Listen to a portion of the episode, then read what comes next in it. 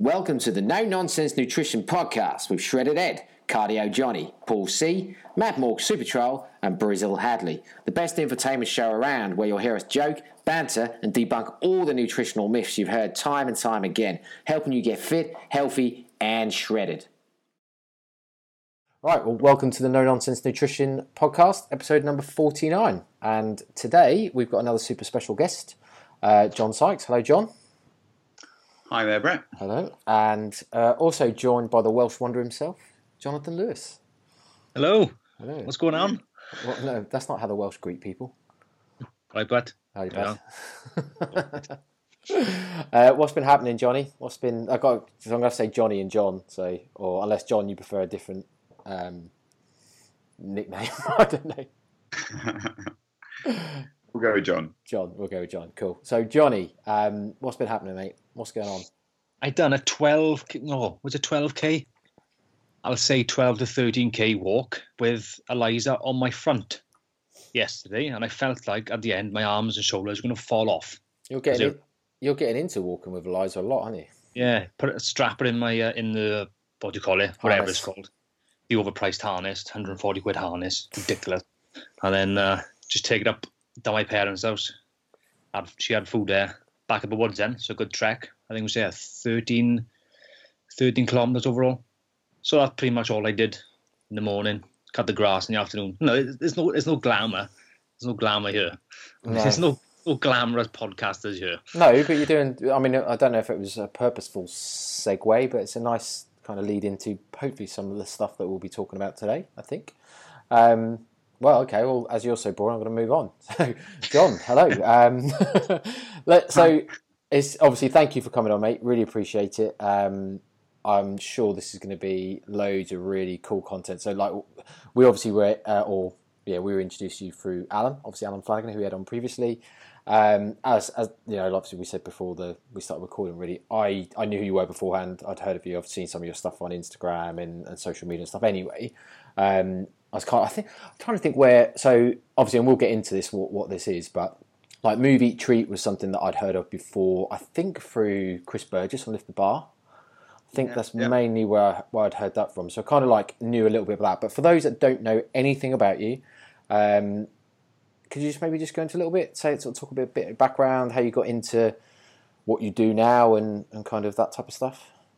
Yeah, of course, no problem. Well, yeah, first of all, thanks for having me on. A real pleasure to be part of the podcast.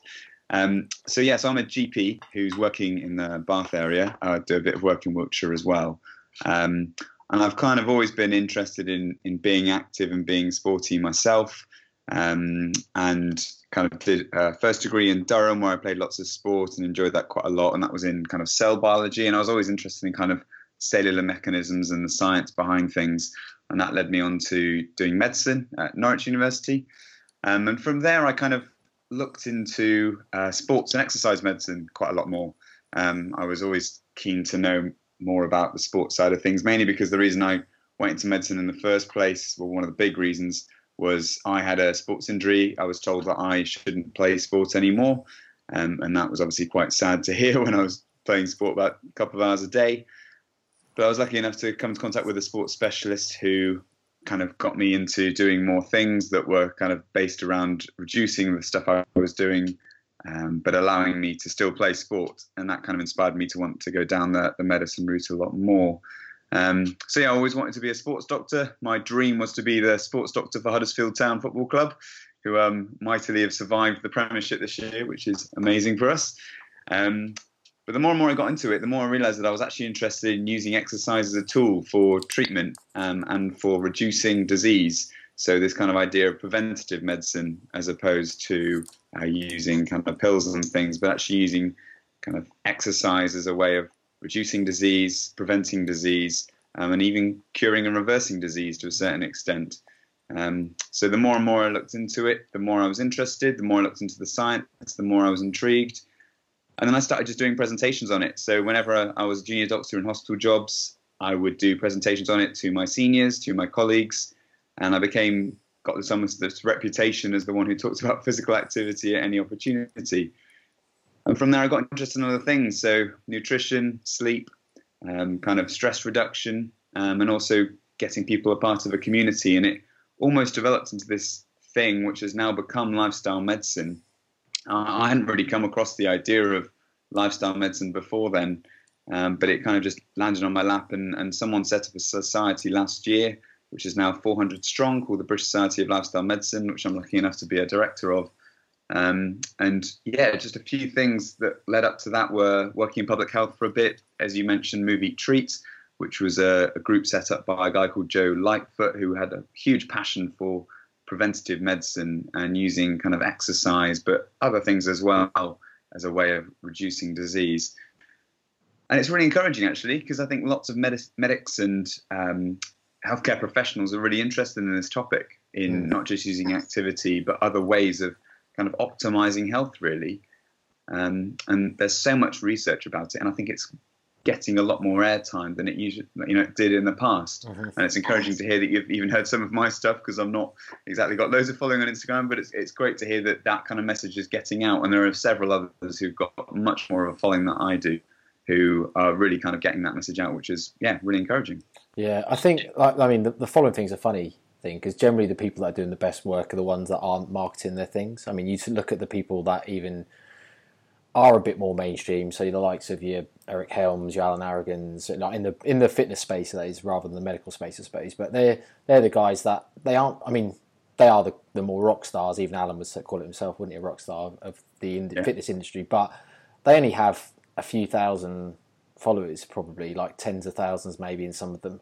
Um, and then take even Martin, Martin MacDonald. Obviously, he's only just got over 10,000, 12,000, whatever it is. And then you look at some of the people like, um, I was going to use like some examples, some like Jamie Alderton and Ross Edgley and some of the, the bigger names that you've even seen this weekend all over Body Power. And like, and that's not to, to kind of like casting dispersions over those those individuals, but they're not doing the work some of these other individuals are doing that just don't have this following because they are just really good on social media. Whereas the guys like doing the research and obviously kind of making, trying to make the the biggest difference. The ones that are just they're behind the scenes doing the stuff. So I think it's a credit really to, to obviously people like yourself. Don't obviously not having followings. I think it's probably like almost a bit of a feather in the cap, almost. If that makes sense. I know it sounds a bit like an, an oxymoron. Almost, kind but, to say, I'll, yeah, I'll take that. yeah, yeah. It's, it just probably means that you're doing the right stuff and you're not just flashing your stuff over social media.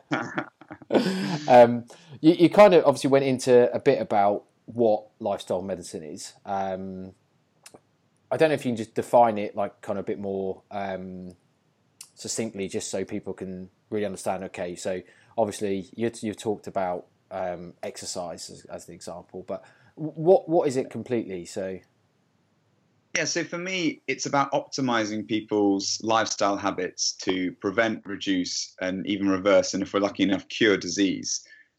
Every kind of condition that we have got guidelines for, treatment guidelines, all talks about kind of the first stages of managing or treating a disease is optimizing lifestyle. So we talked about increasing activity, optimizing diet, getting sleep habits right, making sure that we are um, reducing stress, and also engo- engaging in social situations, as we know that's massively beneficial to our health. And those five things, I think, are the key core of lifestyle medicine for me.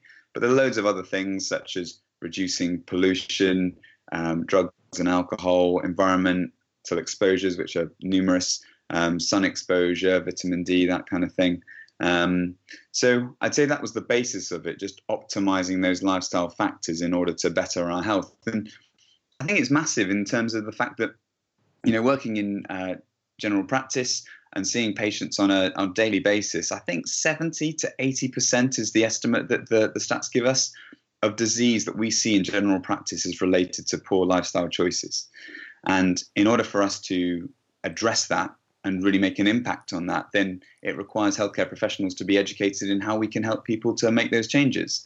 So that requires a knowledge of those lifestyle factors and how we can help people make those changes, but also to help us to actually use the tools to, to help that change. So a term which is bashed around quite a lot within kind of medical uh, terms is this idea of motivational interviewing, um, which I think is very appropriate for kind of the way personal trainers approach their clients mm-hmm. as well in terms of making sure that we are looking at why someone is motivated to do something, how motivated they are, how we can encourage that motivation to increase, looking at their goals, looking at their confidence that they have to make those changes, and how we can set them smart aims. So something that's actually specific, measurable, achievable, and has got a time set on it, um, and allowing them to feel empowered to make those changes.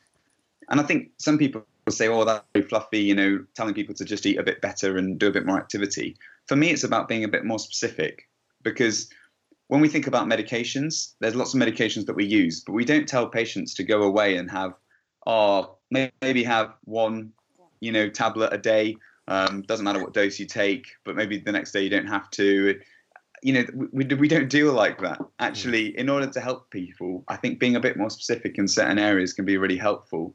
Um, and it has to be very bespoke for the individual because we are individuals and we all have different health needs and we all have different preferences. Yeah. So working out what different lifestyle things for an individual, I think, is um, really hard thing to do, but has the potential to make such a massive impact on someone's life and their health. Yeah, I mean, that you say about it being a really hard thing to do. I guess, like, it'd be really interesting to know. Obviously, you haven't been through the training. Um, what GPs are actually taught in terms of either like lifestyle medicine or nutrition specifically bear in mind obviously it's a nutrition podcast. I guess that's what we're most interested in. Um, although we you know we've talked holistically about all of the other um, pillars or factors of just general well-being or, or, lifestyle stuff. So obviously definitely talk about them too. But from the nutrition point it's interesting to hear what what you guys are taught.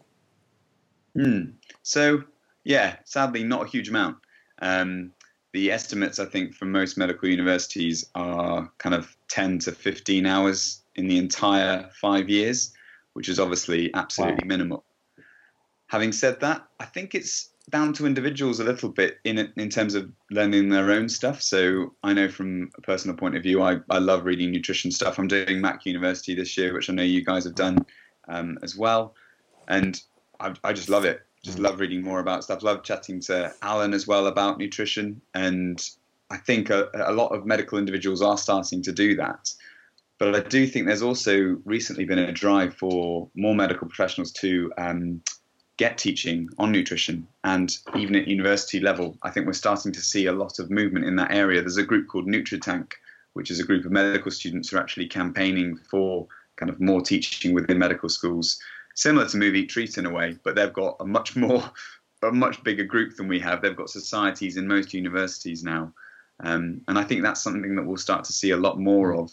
Culinary medicine as well. Have you guys heard of culinary medicine before? Uh, vaguely. Uh, i mean, I'm assuming it's more around kind of. Uh, well, actually, I'll let you explain it because I'll probably butcher it. So. so, culinary medicine is essentially teaching um, doctors and um, healthcare professionals to cook, hmm. um, but also teaching the nutrition information around that as well. And I attended one of the first culinary medicine courses that we had in the UK, which was organised by the group here. Um, and they've started to do that teaching at Bristol Medical School as well, which is encouraging. So I do think there's a drive for more of it, and there's also clearly a uh, a need and a want from medical students and medical professionals to learn more about this. I think the key thing here to say, though, is that it's important that we get the teaching from the right people. Sure. So I think there has been a lot of information coming from certain doctors, and um, we aren't the professionals in terms of nutrition. We're not the experts. And I think it's very important that we do acknowledge that there are nutrition experts out there that should be teaching this material, who should be consulted on this material, and should be essentially guiding us with the information that we have on our courses. And it's it's really fascinating that the curriculum for nutrition is actually being reconsidered for medical students um, soon, and I think they're getting kind of key nutrition people involved in order to, to make those changes, which yeah. is really encouraging. Yeah, it is. Uh, it it does. It, when you say ten to fifteen hours, that does dumb, dumbfound me a little bit. In that we talked about things like author, authoritarian syndrome and stuff on the podcast before, because I do think it's something that's real.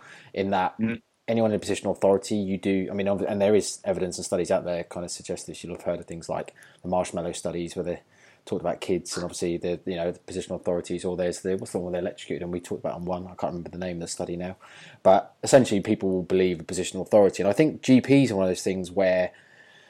Some of the things, like as a qualified nutritionist, you hear people say, "Oh, but my doctor told me this." It's like you do think to yourself like i'm not in a position because i'm just a nutritionist i you know air quotes just a nutritionist to almost question that because people will just immediately believe that their GP will know what they're doing. And then when you say like they're taught ten to fifteen hours worth of, of you guys are taught ten to fifteen hours worth of nutrition um, knowledge almost, yeah, that's quite quite um, not not only dumbfounding but really concerning. And I guess. Mm.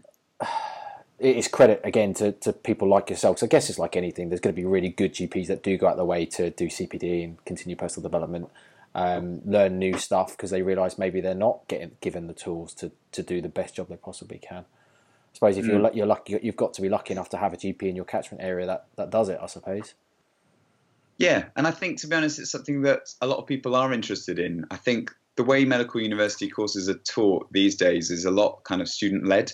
So if you want to learn more about a certain area, then you, you can do that. Mm. Um, it does mean you won't get tested on it, but ultimately, you know, we're people a, a, lot of the guys who go to medical school are kind of interested in that kind of stuff, so they will end up reading about it. Yeah. Uh, and I, as I said, I think the growth in this movement has shown the rapid increase in interest, or maybe the hidden interest that was that was always been there, but now people are starting to show themselves this interest in nutrition. And I get loads of people asking me about um, Mac University all the time, with a you know really lots of people quite keen to do that mm. because they just want more of this knowledge. And I think it's exciting because I think you're right that authoritarianism is, is quite a big factor. Mm. And I think sometimes it, it's used in the wrong way. And, and that's what we need to avoid. Mm. We need uh, to make sure that those who are advising on these key health issues really know what they're talking about. Yeah, I, I don't even necessarily think it's probably in any way sinister or. Um, no. I'd imagine just. And I've, and I've always defended GPs, especially being that it's very difficult for a general practitioner to be specialised in anything. Bear in mind the title itself, you're general practitioner. Like you've got to know absolutely everything, and it, we, we it, it would be impossible to for for for a GP to specialise really in something because you just you wouldn't remember half the stuff that you'd need to know. So I've always been quick to defend that. I've all, I've also then said to for people that I've had these types of discussions with to say like do your own research as well. You know, I'm not saying don't listen to your GP. I'm saying do your own research because I think it's um, not necessarily questioning it because I think it's just healthy to have a critical mindset to to go through and say, well, actually, let's just check if it is right. I mean, one example could be that, and a conversation I once had in because I work in an office on, on a day to day basis. Um, my GP GP told me that lemon water reduces my cholesterol. I think, okay, that's fine. Have you got? Any, did they provide any evidence of that, or have you gone and tried to find the evidence? Like, well, no, but they're a doctor. Okay, and that it's that type of mindset where I just like I think yeah, I, I think it, that possibly, like I say, not necessarily misused as you say, um, but more so just because they don't have the time to do anything else. So I guess like the, the the levels of people that you guys have to see are so high. Like we, all, I think obviously that's pretty common knowledge within within the public sector. Um, mm. You, you probably you, are under pressure to get people in and out. So I guess yeah. that that doesn't help either. I think it's more than the misleading messages; it's the lack of information. So I fear the situation where you get someone come to their general practitioner and saying, "I really want to know how to lose weight. Can you just give? You know, we haven't got. It's only ten minute consult. Mm. Can we just talk about it quickly, even, or even the one minute of the consult?" And that general practitioner maybe not having much advice to give, because ultimately sadly, the way things are at the moment, there's not a lot of time for these conversations around lifestyle things. Mm. But if there's just a few snippets which can be given, which uh, I'd say a lot of healthcare practitioners maybe don't have at the moment, um, then that can actually make a big impact on that patient's life. And it may not be kind of lemon water stuff that that hopefully is not something that's coming out of most GPs. Um, but I'd say it's more the the lack of knowledge which is the issue with general practitioners. So that when people patients come into their GP and say, well, what about this? Normally the answer is, I'm not sure, as opposed to a definite answer. And, and I feel sometimes that can be unhelpful as well. Not that they will know all the answers you say, because there's there's a lot to know. Mm-hmm. But I'd say that actually it's important that they do know a few key bits of certainly nutrition knowledge so that they can debunk some of the myths, debunk some of the information. And again, just going back to kind of Mac University, that's something that I've found incredibly useful this year learning that stuff so that when I do get those questions asked of me, it does mean that I can kind of give good answers which are evidence based. Mm-hmm. Yeah, definitely. I think patients um, come in expecting to be given tablets and pills for whatever, and they just don't. This might just be generalizing. Do you think people actually want to know, right? You've actually got to exercise. You've got to change your eating habits. I'm not just going to give you a pill when you could change it by your lifestyle. Do do people want to hear that, or they're they reluctant to go? All right, I'll change my diet. I'll change my lifestyle. It's, it's a really good point. I think some people aren't in the stage of actually wanting to make those changes. And I think it comes back to this idea of using this motivational interviewing to work out at what point of the change cycle is that person in. So if that person is not, you know, going to receive that message well, or they don't seem open to that message, then to be honest, you have to pick your battles and decide that actually that's not someone who you're going to win that battle with. But there will be people who want to know just a little bit, and that's great. And then you can give them a little snippet of information, whether it be about activity, nutrition, and those are the two ones that I often focus on. Um, but even if you can just give a snippet to someone and they may not take your advice and they may not go with that. The, the big one for me that's really challenged me recently is inf- information around sleep. So um, I've been reading a couple of books around sleep and just been overwhelmed by the power of sleep and how much of an impact it can have. And a common consultation that I'll have on almost a daily basis is is patients who find it difficult to sleep, um, often requesting pills. So that's the perfect example, really. And I will often try and explain the lifestyle things behind benefits of sleep and how pills actually probably aren't the optimal way of getting sleep. And in fact, if we want to make a long term solution for better health and for better sleep, then these things are more important.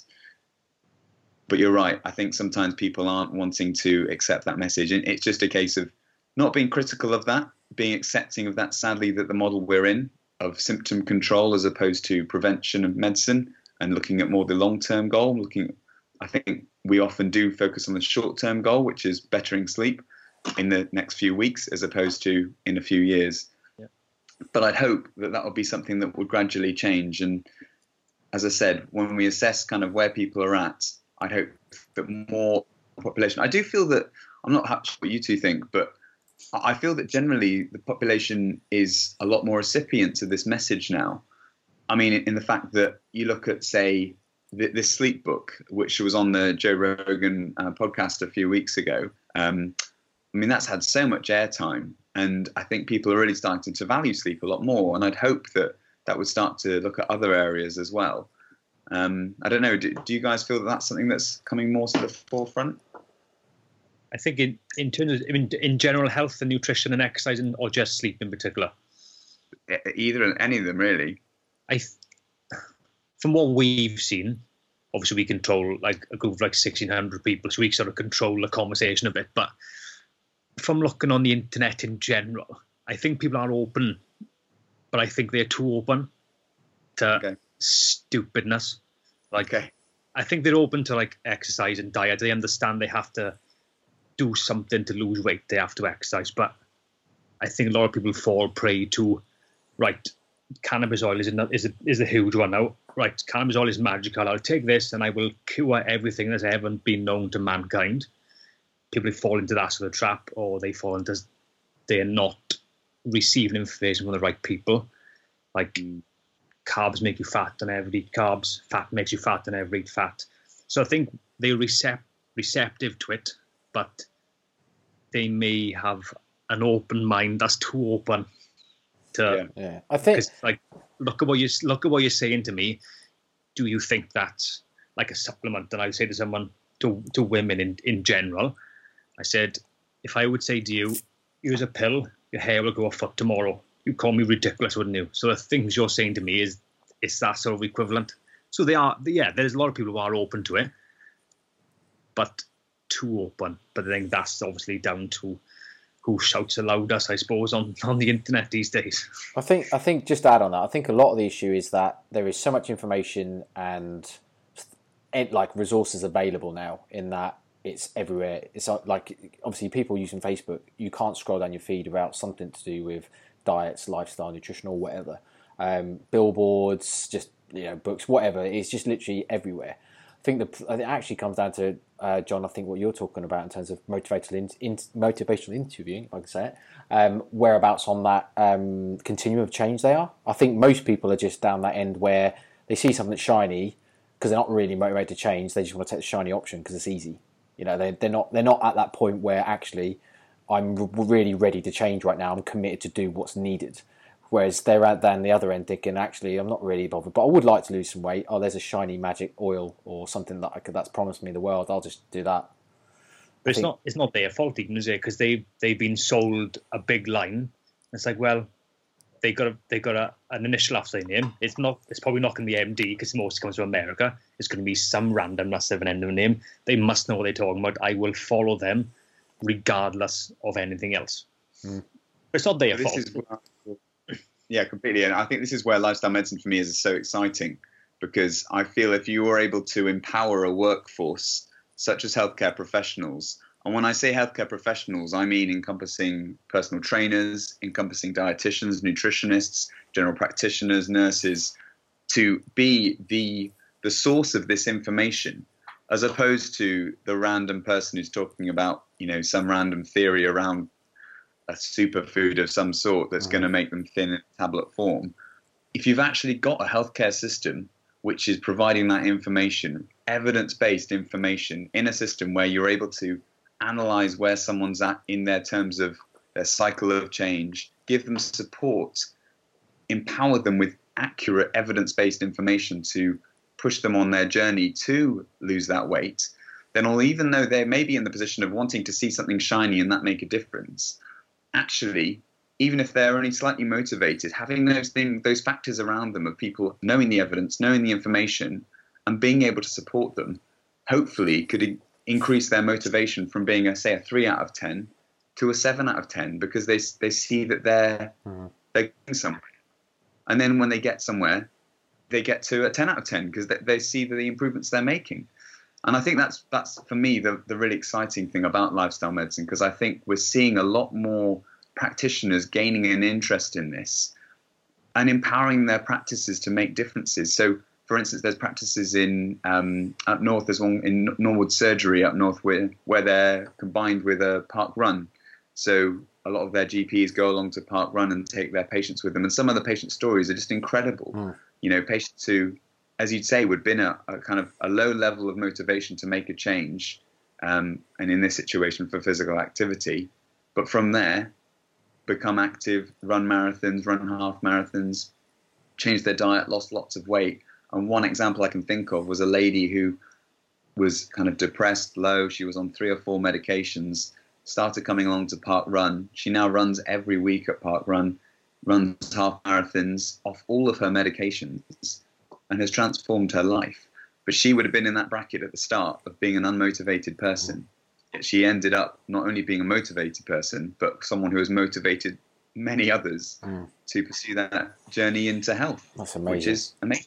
Yeah, it is. Uh, it is. Do you think we need to probably as sort of GPs, nutritionists, personal trainers, do we need to start now in schools and teach kids now for you know the next 40 50 years because these are the next generation within 40 50 years arguably the people if they don't change now, well, not now, but if they carry on and don't get information in 50 years, they'll be using the NHS for heart disease, cancer, obesity, blah, blah, blah.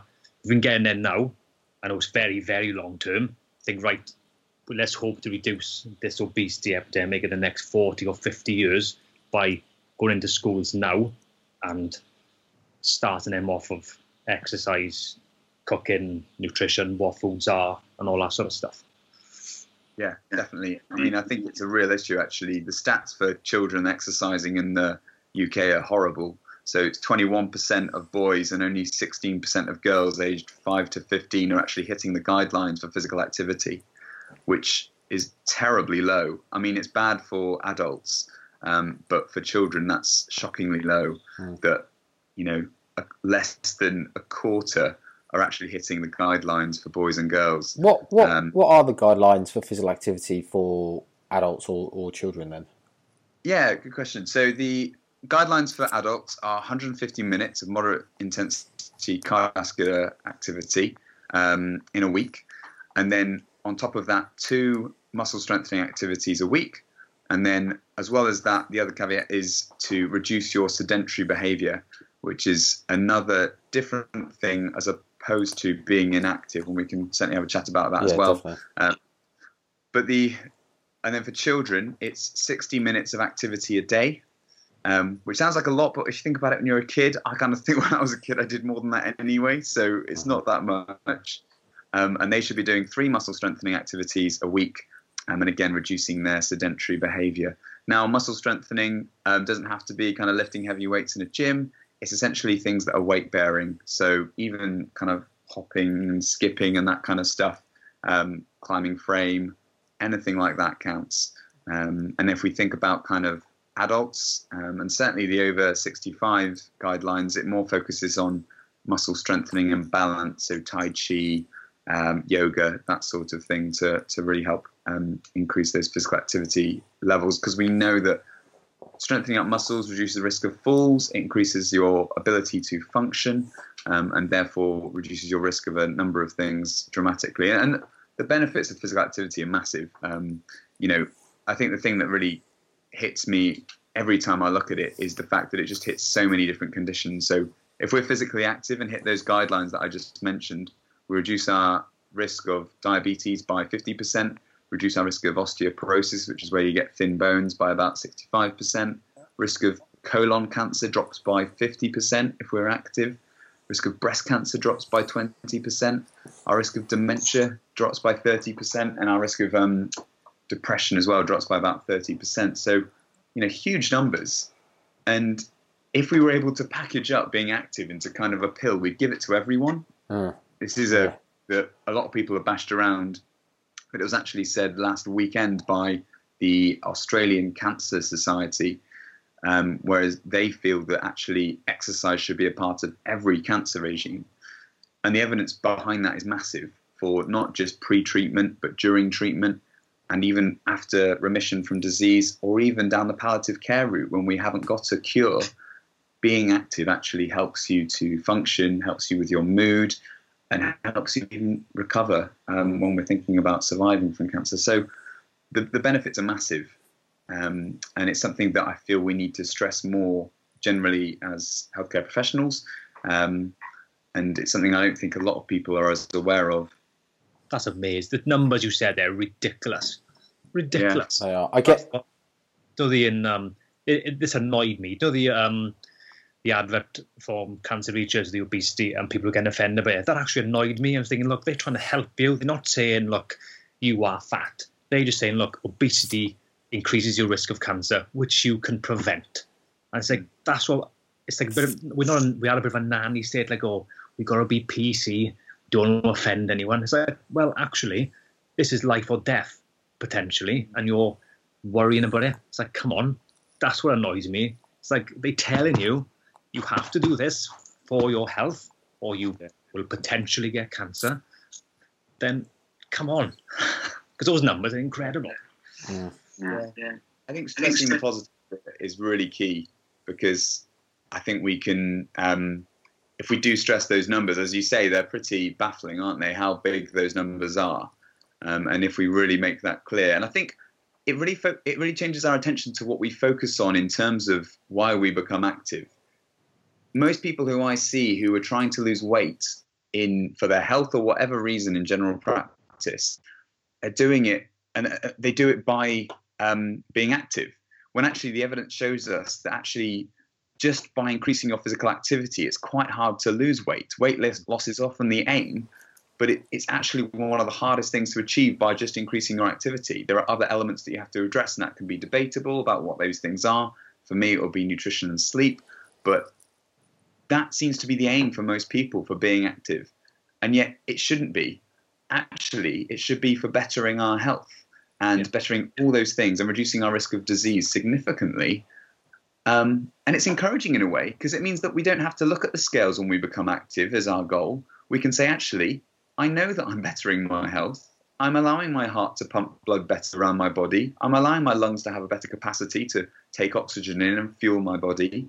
Like, I'm reducing my cancer risk by just going for a walk. I mean, it, it's empowering to hear those messages. Hmm. And I feel it's something that you know, I, I, love talking about, and you know, my friends drives them bonkers because I just don't shut up about it. But it, it's it's a, it's a really empowering message, and it's an encouraging one that actually that should be our goal. Bettering our health is is why we should be active. You, you talk about uh, friends not liking you talk about it. I've just spent a week in an all inclusive resort with uh, my in laws and my brother and sister in law. So uh, you can imagine the fun they had. oh, you shouldn't be eating that. Uh, but no, no, I joke. Um, no, you, are absolutely right. And it's something we actually talked about on a few episodes back, actually, in terms of. Um, we went through a couple of studies around um, exercise intervention versus nutritional intervention for weight loss. Um, and yeah, it absolutely uh, concurs with what you've just said in that exercise alone is shown not to be overly successful um, without nutritional intervention. And we, we kind of ended the podcast with almost exactly what you just said. So it's really cool that you've just said it in that we really feel like nutrition for weight loss, um, exercise for health, effectively. So it's quite yeah. cool you said that. And, and, obviously they blur a little bit. You know, it's not like they're, they're, they're completely mutually exclusive. But um, I think if you look at it in that way, um, and just realise that they are two pillars that both need to be looked at, then you can't lose almost. So. Yeah, definitely, and there's there's good evidence to show that exercise helps you help you um, to maintain weight, mm-hmm. definitely. And as you say, there is a bit of overlap with it, but I think it's just making sure that people's main aim of act- being active is not to lose weight, because that should not be the goal, and it doesn't need to be, because actually there are so many other things which provide benefit. Yeah, I think, I mean, just from the weight loss perspective, bearing in mind that we've hammered this home over 49 episodes now around calories in, calories out is, is you know, the, the, the principle of weight loss. Um, when you just compare what it takes to burn an, an, amount of calories compared to what it takes to eat it, it straight away shows you that the the intervention, which one's going to be most successful, is not going to be exercise if you're solely focusing on one. Um, Completely. Yeah.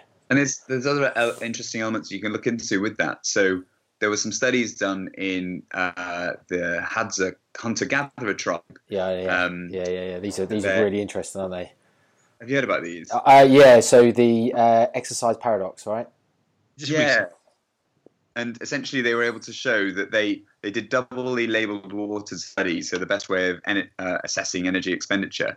Um, and they were able to show that the Westerner, the average Westerner, burns exactly the same number of calories as um, someone in the Hadza tribe, who's like a hunter gatherer on their feet all day, literally hunting food, um, which is unbelievable. And then they, they did the study again for a group in Venezuela and found the same thing again. The difference in calories between the Hadza tribe and the Venezuelan tribe was like four calories. Yeah. And what it shows you for me is that your body's so good at adapting. Like our bodies are incredible things which can adapt to the uh, pressure or, or, or, activity that they're, they're put under, which means that actually they'll adapt to expend whatever calories they need for that. Yeah. But actually, yeah. what you take in is something you can change, and your body won't adapt as well to that and that's the way, as you said, energy in, energy out is, is a massive part of that. That the, um, what, be overlooked. When I when I read the study on the Hadza tribe, um, I'll be honest, I left with more questions than answers. Um, okay. It blew my mind slightly because obviously it kind of went against a lot of the stuff that I've always believed in. Um, and I guess like they never really got to a, a reason other than obviously what you've just said in terms of adaptation of some sort. Um, mm. But I don't know how or why, because uh, obviously we no. know we know the compartments or models of what we believe makes up energy expenditure. It's kind of like, well, none of the bits could really adapt that much, surely, to ac- account for the amount of exercise or activity they're doing. But obviously, it does because, as you say, they're, they're using doubly labeled water, which isn't you know it's the most accurate way you're ever going to get of measuring it. So yeah, that was uh, mine. But in fact, I'm I'm what I started reading this holiday, and we're going to do an episode on it soon. Actually, um, was Stephan Guyenet's book, Hungry Brain.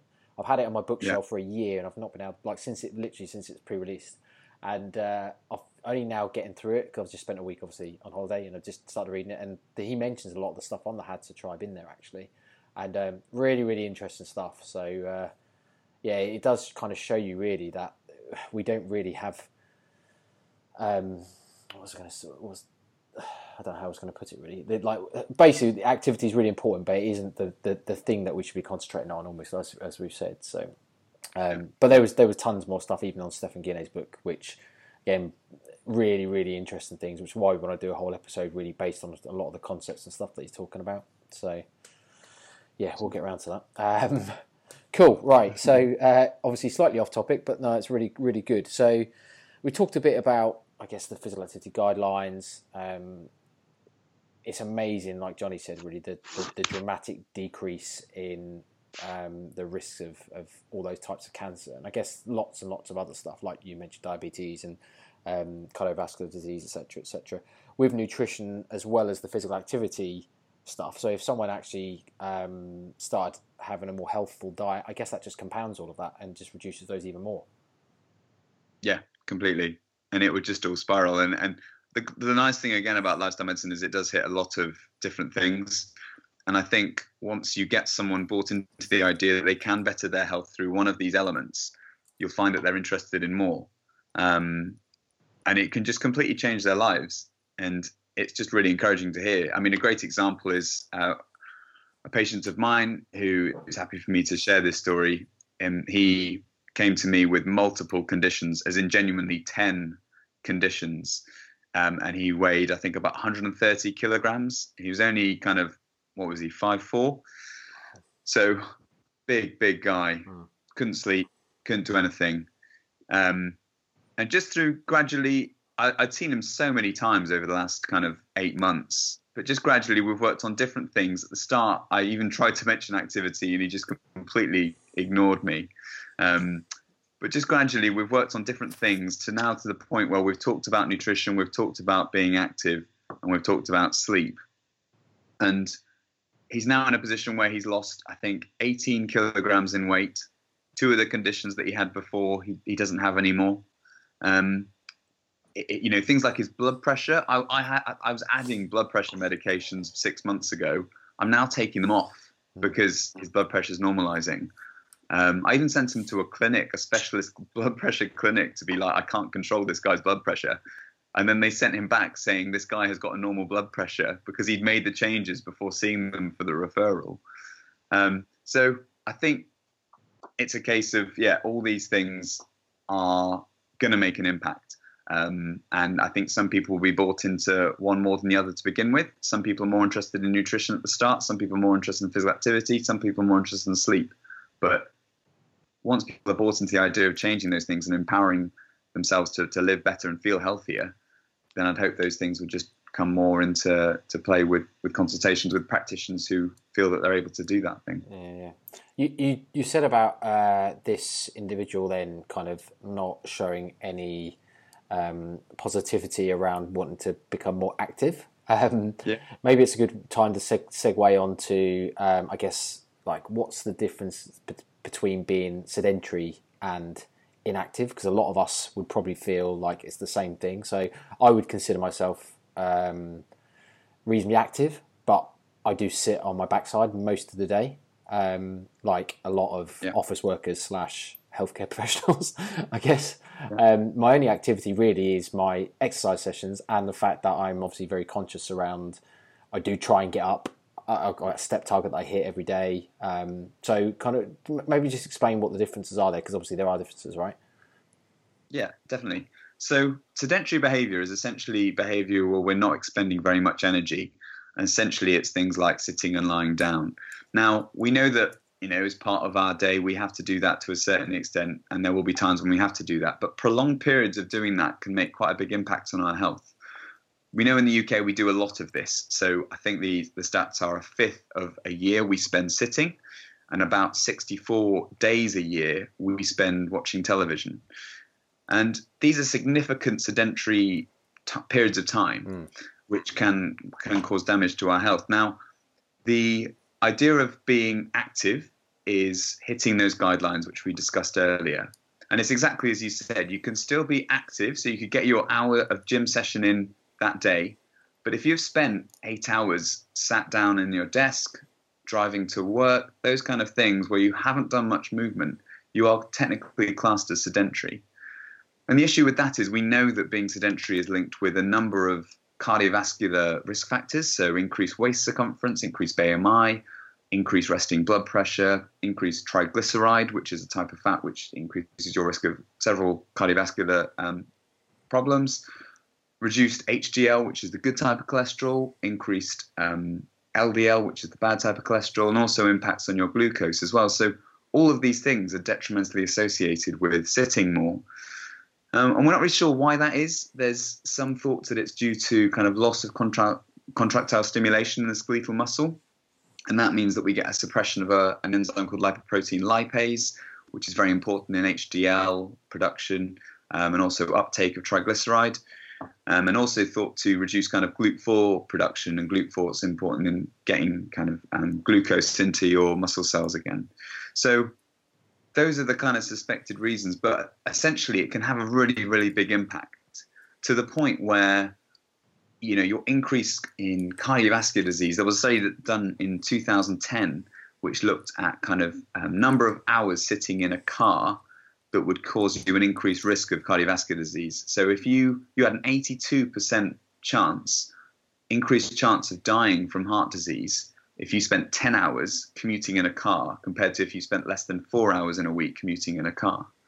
You know, 82%, absolutely massive. Your increased risk of um, cardiovascular disease was, sorry, cardiovascular death was increased by 64% if you spent 23 hours in the week being sedentary compared to less than 10. So, again, massive numbers. And these were in people who they didn't really assess the activity as much in. But there have been further studies where we've seen people can still be active but still have these risks associated with being sedentary. And in fact, the, the study that there was a study that was done in 2017, which was a massive systematic review, which looked at this. It was actually over a million people, I think, and it looked at this idea of how much activity we you'd need to do in order to counteract the risk associated with being sat down all day. And they found out that you needed to do about 60 to 75 minutes of exercise a day in order to counter that risk, which is not feasible for most people. So it just goes to show you how important it is for us not to sit too much um, and the massive impact that can have and again, that's not something that a lot of people are aware of. As you say, I think a lot of people, especially in uh, most jobs these days, do sit for most of the day, go to the gym maybe in the evening or did so first thing in the morning, and they think, well, I'm active, that's fine. But actually, the risk associated with being sedentary is massive, and, and many people aren't aware of that. You find them who've just they sedentary, then they go for a gym session. They'll be in the mindset of, oh, I deserve my cake now so then essentially calorie intake goes up because they believe that oh I'm I'm active, I've done a bit of training, so I've burned this many calories on my smartwatch, which is wrong. And then oh I'll go and eat my 300 calories. I I burned 500. I may as well go and eat 300. When the reality they could have burned probably two, and then they're overeating. So they sort of compound it further by eating more. Didn't they, I think they done it. I can't remember that. I can't remember the study. My memory's awful funny enough, I don't sleep much anymore because of my daughter. but they, they were showing like people who started exercising actually reduced their NEAT considerably and ate more. So they may as well not bothered in the first place because they were worse off. Yeah. Yeah, you highlight a really important part there that people who sometimes do increase their activity do find that they even gain weight because of this reward system, which we've almost developed as a, a society that if you exercise, you're okay to have that massive piece of cake.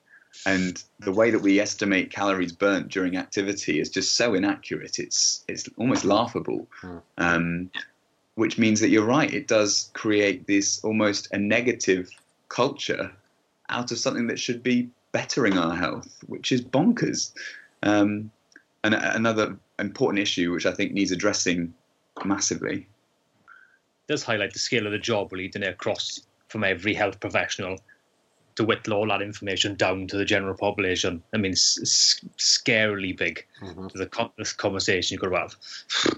It is, but I think it's that. I think again, that's what it's exciting me about this lifestyle medicine movement. In that this is a, a multidisciplinary approach. There are so many of us involved in this, and as I said, it's a case of getting personal trainers involved in this. It's a case of getting health coaches involved in this. It's a case of getting dietitians, nutritionists, nurses, health, um, healthcare assistants, doctors in hospital as well as in general practice. Because if this message, which, you know, the basics of this message are quite basic.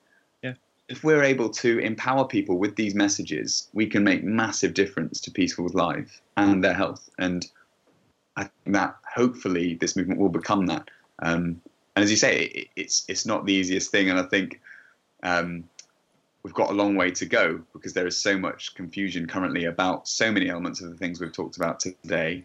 But it's encouraging that as a group there are there's passion, and I see it when I'm in the mentoring lab for Mac Nutrition Uni, and I see so many personal trainers and others who are just so passionate about bettering people's health. And I see it in my GP practice when I talk to them about getting people active, and I see doctors genuinely passionate about that. And I just think that that will just continue to grow, or I hope it will, into this force of people who just want to help people be healthier with simple messages. Mm. Absolutely. I guess so. What this well, it feels like a good roundup in terms of what would be kind of like top five. Let's expand it to well-being. So, top five well-being things that you would say then, um, and go into as much detail about them as, as you want, rather than. I mean, it's up to you. Obviously, I know you. I know you're going to say sleep and nutrition, whatever. But just what, whatever you feel is like the top five things people can do to basically or essentially better their health through lifestyle medicine. I know we've talked about them, but I, I kind of want to leave a nice, succinct roundup for the people listening that they can actually action. Well, could I could I do it based around sedentary behaviour? Because yep. that's I think the bit that um, yeah, because yeah, I think that I can give some more precise information on that. So yeah, definitely. I think for me, it's a case of just trying to break up those long periods of sitting, and that can make a massive impact. So um, I often advise that people set timers on their watch. This is something that when I worked in public health, we actually had a little timer on our desk which told us when we were just sat at our desk for an hour. And you can get these timers. You can even get apps to install on your phones to let you know when you've just been sat for an hour. And even if it's a case of literally getting up, walking around your desk, and sitting down again, that will reduce your sedentary behavior. So that'd be one. Um, getting a standing desk. So you can buy very cheap standing desks on Amazon for like 20 quid, which are worth doing. Um, makes a big, big difference to your sedentary behavior. Just standing makes a big, big difference, and lots of studies have shown that. Making meetings into walk and talk meetings, um, making sure that you drink lots. So you go to the toilet quite a lot, which means that you actually are getting breaks of those sedentary behaviors. And even just trying to incorporate a an activity into a break that you can see coming. So being a football fan, for me, I say at half time, let's go for a walk oh, we're watching a series of something, well, let's make sure we just pop out quickly for the two minutes or even pause the episode. Or if we're watching a film, pause it halfway, go and do something. So just making sure you're incorporating periods of doing something, even if it's really brief, as literally as quick as getting up and going to the toilet to reduce that sedentary behavior can make a really big impact. Um, to yeah, to reducing that that that component of your health, which can make quite a big difference. How, how do you just on that? How do you feel about sort of step targets then? Sort of kind of Fitbits yeah. and smartwatches and. Good question. So I think for some people it's really helpful. And in fact, one of the things that I do in general practice when I have someone who will tell me that they're being quite active is I'm a little bit nosy and I say, Would you mind if I just have a look on your phone? Yeah. Uh, put me a bit weird. Um, and I go to the health app and I'm able to show them that actually they're doing a lot less activity than, than they thought. Mm. I don't think the the phones are that accurate, um, and actually they they're kind of accurately inaccurate, which is good in a way because it means that you can just assess their progress for increasing their number of steps. So I think trying to get someone to increase their activity is a very individual approach and it has to be very bespoke to them. For some people, having an aim of 10,000 steps is really, really useful. For some, it's not useful at all. And there are other aims that we can look to work towards, which are actually probably better than the 10,000 steps. So, for instance, there's an app called the Active 10 app, which I advise a lot of my patients to get. Um, and there was a program on recently with Dr. Michael Mosley where he got people to try and hit the 10,000 steps for the day and how they felt doing that. Or they use the Active 10 app to try and do 10 minutes three times a day of brisk walking, which in some studies is shown to be more effective in helping your metabolic health and doing the 10,000 steps. So instead of doing lots of walking, you're doing these quick spells, but you're doing it quite quickly, working up a bit more of a sweat, hmm. and that's that's as as effective, if not more effective, than than doing the ten thousand, um, and more achievable. Yeah, I hadn't heard that. I'm not going to lie. That's um, interesting. I'd be interested in reading some stuff about that. So I think I think it's right, don't Because if someone's currently doing two thousand, if you to say, or oh, do 10, they're going to go, well, I'm probably not going to get to 10. And it sort of demoralizes them a bit, and they're like, can't get to 10, what's the point, sort of thing. Yeah, yeah. And again, that goes back to setting specific goals yeah. to that individual that are achievable. Um, and you can start small. We know that the biggest benefits for getting people active start from someone doing nothing to someone just doing something. So if that person, which in most cases they're doing two to three thousand steps, I will literally set them an aim of what they feel is realistic for the next week. Some of them say five thousand steps four times a day. Some of them say ten thousand steps seven times seven times a, a week even. Um, and others say actually I'd rather do the ten minutes. So yeah, it's it, it's up to an individual approach. But going back to your question, Brett, I think it's all about kind of whatever they're doing, try and get them to do a little bit more, which is achievable. Hmm. Um, and the steps is a useful tool. It's not gold standard, and it was only used as some, I think, marketing campaign in another country. I can't remember where it came from, um, but there's not a lot of evidence behind it. But it's just a nice thing to aim towards to to hit an activity goal. I mean, if we think about kind of history, 50 years ago, I think it's 50 years ago, maybe a bit more than that, we were doing about 20 to 30,000 steps a day, the average person. Um, compare that to now when we're talking about doing well if we're hitting 10, yeah. like it's third. So there's no doubt we do need to increase our activity, and whether it be through steps or whatever, it's just about trying to do that wherever we can. Yeah, I think you could actually go straight back to the the exercise paradox study as well, and say, well, actually, like increasing it to X amount from a weight loss perspective probably isn't necessarily that. Well, I guess it's un, it's unfounded. So actually, I probably not the. It's probably a bit. Um, what am I looking for? Loose of me to obviously go and say say it. Maybe I was going to say though. Maybe like you, people might lose faith in actually trying to do those step tasks because they know, oh, my body's going to adapt. And I guess obviously that's probably unfair actually. Um, Again, depending on what the goal is though. So if the goal is weight loss, then yes. Yeah, that's what I was getting to almost. Yeah. Yeah. yeah I was going to yeah. say, but obviously, you know, you, you talk about the Hadza tribe and this massive activity, although they're not increasing their calories necessarily calorie expenditure, they have zero risk of obesity, zero uh, prevalence of obesity almost um, outside. I think so. In the book Stephan's written, I think he said there was one guy that basically doesn't follow the same lifestyle principles everyone else. He was a rich man that disappeared and came back, and he was overweight, taken out of his environment effectively. Um, whereas the rest of them have no no prevalence of obesity, diabetes, cardiovascular disease. They're they're all you know really pretty healthy, um, which is quite ironic. Because when people say to you about okay, what's the best diet?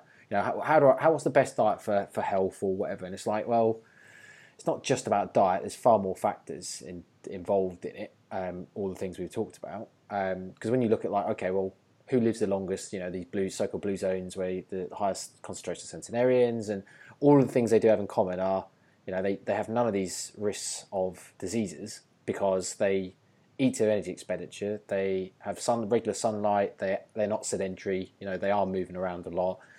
You said about social communities and stuff. Obviously, they've got their own social communities and all of these things. Um, I like to throw it out when people say about veganism or vegetarianism being the, the healthiest diet. You're like, yeah, well, actually the people that live the longest, none of them are vegetarian. Uh, sorry, none of them are vegan, and only like one population is vegetarian. so it's always a nice one to bring out when they say a vegan or vegetarian diet's healthier. I, um, I had like an argument with the, the vegan, but I said, look at the blue zones, none of them are vegan. Yeah. And look at heart disease. Yeah, but this one tribe who eats a bit of meat has like a half percent of heart disease. I mean, So you're quibbling about one in like a million people yeah. or whatever. So t- talk about um, uh, oh god, what's the Eskimo tribe effectively that basically lives on whale blubber and uh, whale blood or something? You know, they, they get literally no fruit and vegetables. Oh. Um, I can't think of the name of this. I want to say that's not the Pima, is it? They're the Pima Indians. I know you're talking yeah, about. but it's like well, and again, they don't have any any prevalence of, of, of these types of diseases that we're talking about in our modern day in the in the more uh, westernized uh, society. So yeah, it's, it's a fun, funny conversation when, especially with vegans and vegetarians. But there we go. So you do hit key points there that the blue zone benefits are essentially what I advocate for lifestyle medicine. Mm. They are all those things that they just hit the nail on the head, mm. and it, it's not complicated. It's not hard, but those are the things they do, and they live the longest. Yeah. So let's do them. the, the, the, hardest things they have, and this is why this book interests me so much, is the hardest thing they have is obviously finding food um, mm. which almost forces them to do a lot of the stuff that we're saying we should be doing. But because we live mm. now in a world of abundance where we don't have to do any of these things, the, our, our, survival mechanisms are almost kind of used against us and, and actually causing uh, an, an, obesity epidemic, effectively, which I guess is obviously the theory that, that Stephan and stuff are talking about. But big spoiler for the next episode, that's going to be. um, no, cool. Well, thank you. I think that's probably good, unless you've got anything else you particularly want to cover. I think that's probably a good way to round up, actually. Yeah, I think that's a good good way to round up. Yeah, cool. Well, um, I don't know if you've listened to any episodes where we had guests on. Yeah. You did? Okay. So you'll know at the end then that we like yeah. to ask a few non nutrition related questions.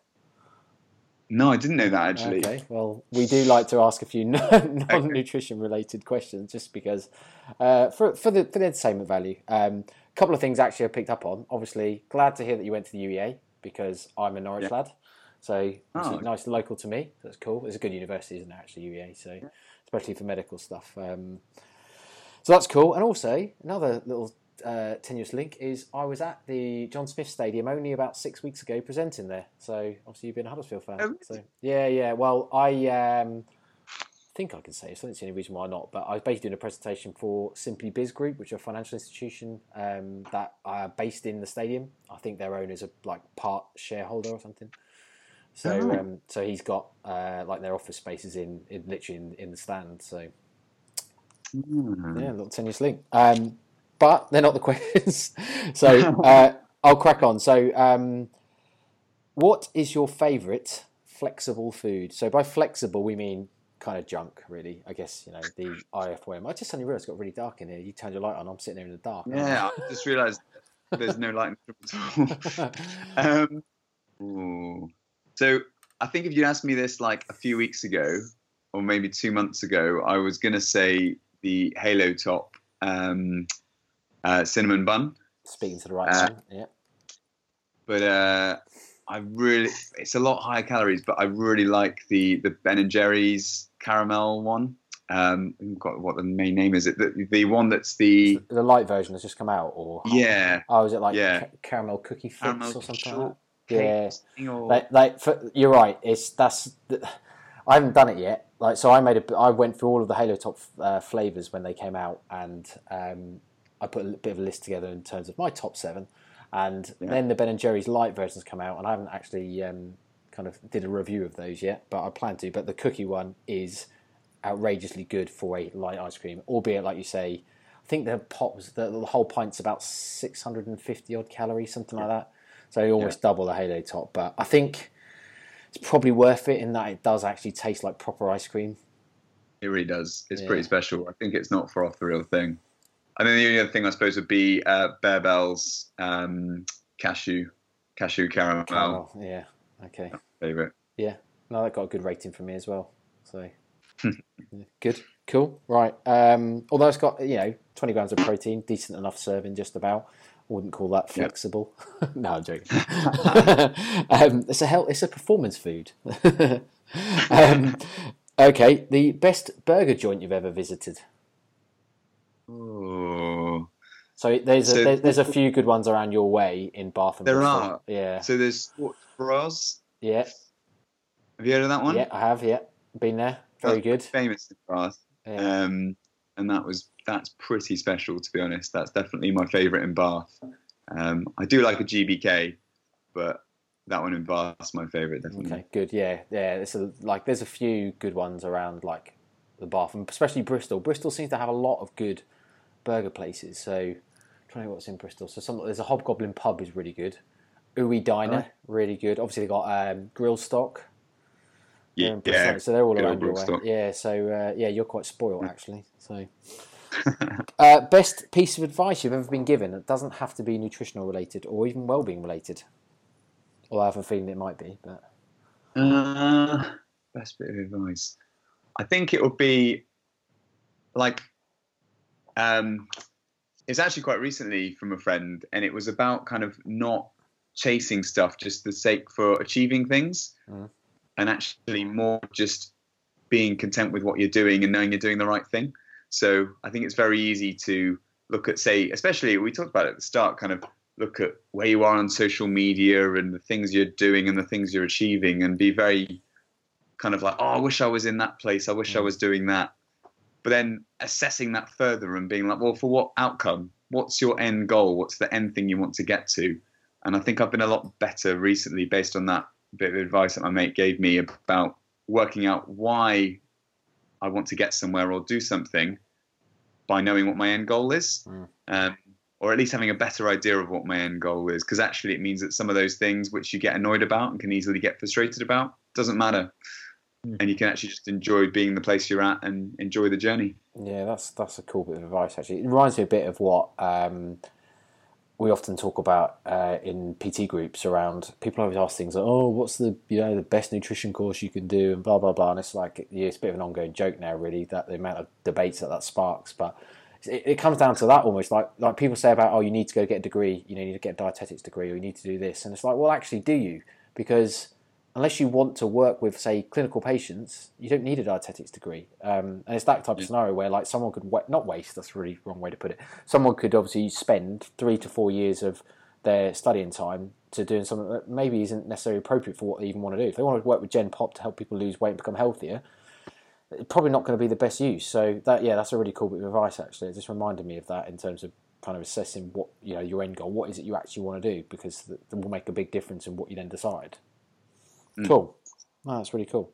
Um, penultimate question, uh, and an important one. What food would be best to make a house out of? We've we've had some seriously poor answers on this one. Um, someone did actually say wet pasta, and you, you can. What? Yeah, I almost ended the podcast there and then, just thinking no. Get, but so just think carefully. okay uh, I feel gingerbread. Surely gingerbread's been said before. Uh, it hasn't actually, although that goes from mind every time I ask the question. So, and obviously, you know the obvious reasons why. But no, no one's actually said it. I'd definitely go gingerbread. Is that because is that just because of Hansel and Gretel, or is it because you really like gingerbread, or do you just think structurally I- it'd be a good? So I think structurally it'd be quite good. I also think gingerbread is delicious, Mm. and I'm also like a massive sweet fan. Mm. And when you have a gingerbread house, you always have to have the decorations as Yeah. well. So you get a few like cheeky sweets, and then the icing, which I weirdly love, like on cakes and things like that. That kind of really sugary artificial icing, Mm. massive fan of. So I feel like that would be great, and I just decorate the inside of the house as well with that. And Yeah. that- I think it would be strong enough as well. I think I think icing. so on, I was gonna say I think icing so on, on a food reward. Pasta, pasta. Yeah, yeah, yeah. well, I'd say who I say I'm not. I don't even remember who it was now that even used the pasta. But as I say, I should have. I should have literally just said end call. Sorry, we're not doing this anymore.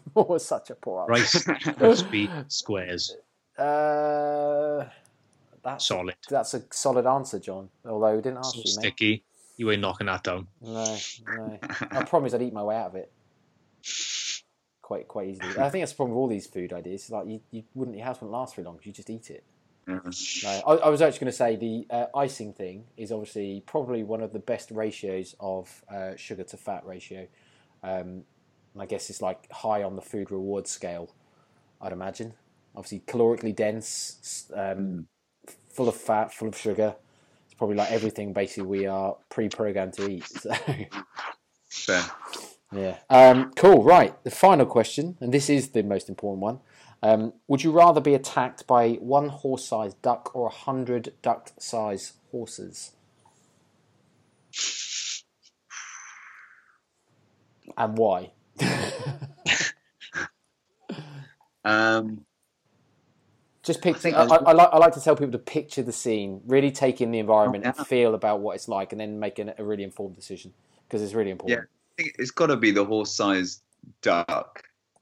I mean, that's terrifying. Like ducks, when they get angry, like they properly kick off. Mhm. Um, and I think the size of a, a massive horse-sized duck doing that, yeah, I, I wouldn't back myself for that. But I reckon a lot of small horses, I could just kick them away. Everyone says that. Everyone says I could kick them, and I think to myself, right, let's just go back to like envisaging this environment of hundred horses running at you. Now feel and or think about how muscular a horse is, and okay, they're only small, 'cause they're only ducks, but still, how many do you think you could kick before your foot breaks? Yeah, that's fair. But I think you just like jump around a lot, so you could like kick them for a bit and then just like Squash them.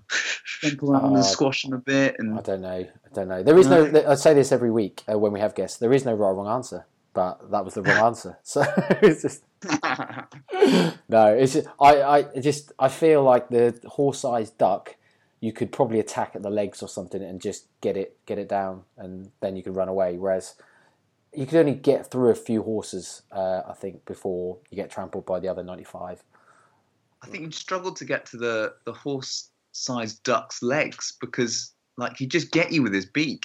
Yeah, yeah, yeah. with his I don't know. Duck, duck and roll. I don't know. We that was not no pun intended there. no, cool. Right. Well, I'll, t- I'll take that answer. So, um, like I say there is no right or wrong answer, so it doesn't matter. So, um, no, big uh, thank you, mate, for coming on. Um, loads of useful content. In fact, um, we said the same to Alan. We want him to come on again, but we'd love you to come on again as well. Um, we've got some others. Like we were chatting within our coaches group. So our slot, us uh, six coaches now. So we're just taking on uh, new new coach in Fran. Um, we would kind of talk within our group saying there's maybe another topic that we'd maybe like you to cover. So I'll chat to you offline if you like and see if you, you would. Um, but yeah, no, great to have you on. If you want to shout out your socials, let's try and get your following up a little bit. So shout out your socials, anything you want to plug or or talk about, then now's your time. Great, cheers. Yeah, so um, on Instagram is my main medium for getting information out at the moment, which is um, at Health and Fitness Doctor, um, all one word. And yeah, check me out on that. I, I'm planning to do kind of more things um, on a website, but that's kind of taking a lot longer to come about than I thought it would. And then also, if you're interested in this stuff and you want to know more, then please do check out the British Society of Lifestyle Medicine. As I said at the start, I'm one of the directors. Um, but we've got lots of good information that's going on now. We've got a conference where we've got over 160 people, I think, going to Edinburgh in June. Um, but we've got room for more. And as I said, it would be great to get more people part of the movement. And it's a multidisciplinary team. We need more people involved, and yeah, to hopefully push this this stuff more into the mainstream. Well, was it this that Martin's speaking at? Um, no, so so that's something um, yeah, so so it kind of is. So yeah, Martin's kindly Martin MacDonald's kindly speaking at the Nutrition by the Experts event, which I'm helping to organise as part of the British Society of Lifestyle Medicine, Okay. and that one's in May. Um, and that one came about mainly because I think we're seeing that a lot of doctors do need, well, and you know, healthcare professionals want to know more about nutrition. But it's kind of what I emphasised about the importance of being taught by the right people Mm. and the people who really know the nutrition science and the evidence base, so that we're learning from the right sources. Um, so we're covering some really key topics in terms of fats, sugar, low carb, all that kind of stuff, and it should be really interesting. We've got professors and stuff coming, so yeah, it should be should be great. Yeah, no, that's so cool. I'll be honest, that's that's so cool for the likes of us, who's obviously would consider Martin a mentor of ours, going through obviously um, MNU and stuff, and that's so cool to know that like respected professionals will be going through that similar stuff that we have. I think that's you know that that does certainly you know, yeah, it's just it's so cool, really. So I mean, great if it happened more, and I think hopefully within time we will get people like Martin in front of more um, healthcare professionals, and and that would be the aim of this really. Yeah. Well, if there's anything we can do to help um, with our following and stuff in terms of kind of sp- spreading awareness or anything that you, you think we could get involved in, we'd love to, I'm sure, uh, help out in any way we can. Obviously, shout out on the podcast, we'll get everyone to follow you. And, you know, I don't know if there'd be any GPs as such within our our realm. Johnny, I don't know in the group if we've had any. Well, Math, Ma, Matthew's girlfriend's a GP, isn't she? Well, yeah, I suppose Charlotte is, yeah. Yeah. Maybe Yeah. We'll, we'll send her along. Um, I I suppose- don't know if there's a dietitian in a group local to me, but no, not that I know of. Yeah. GPs. I don't know if it's Banner in there. Is Michael Banner in there? Mm, Oh yeah, maybe actually, yeah, He's- maybe he he's, is. he's probably hiding around Yeah. somewhere in our group, I'm sure. So Martin, well, somewhere. you are. Martin's in there as well somewhere. Well, Well, he yeah. was. Yeah, yeah. No, he's he's got too many things like writing uh, presentations for BodyPower at the last minute to worry about our group, mate. So, uh, cool. Right. Well, again, big thank you. Um, we'll end it there, and uh, yeah, we'll obviously love to get you on again soon if you if you if you'd like to. So, Great. cool. cheers, Brett. Cheers, Johnny. Right, thanks, guys. John. Thanks for listening to the No Nonsense Nutrition Podcast. We'll speak to you all next week.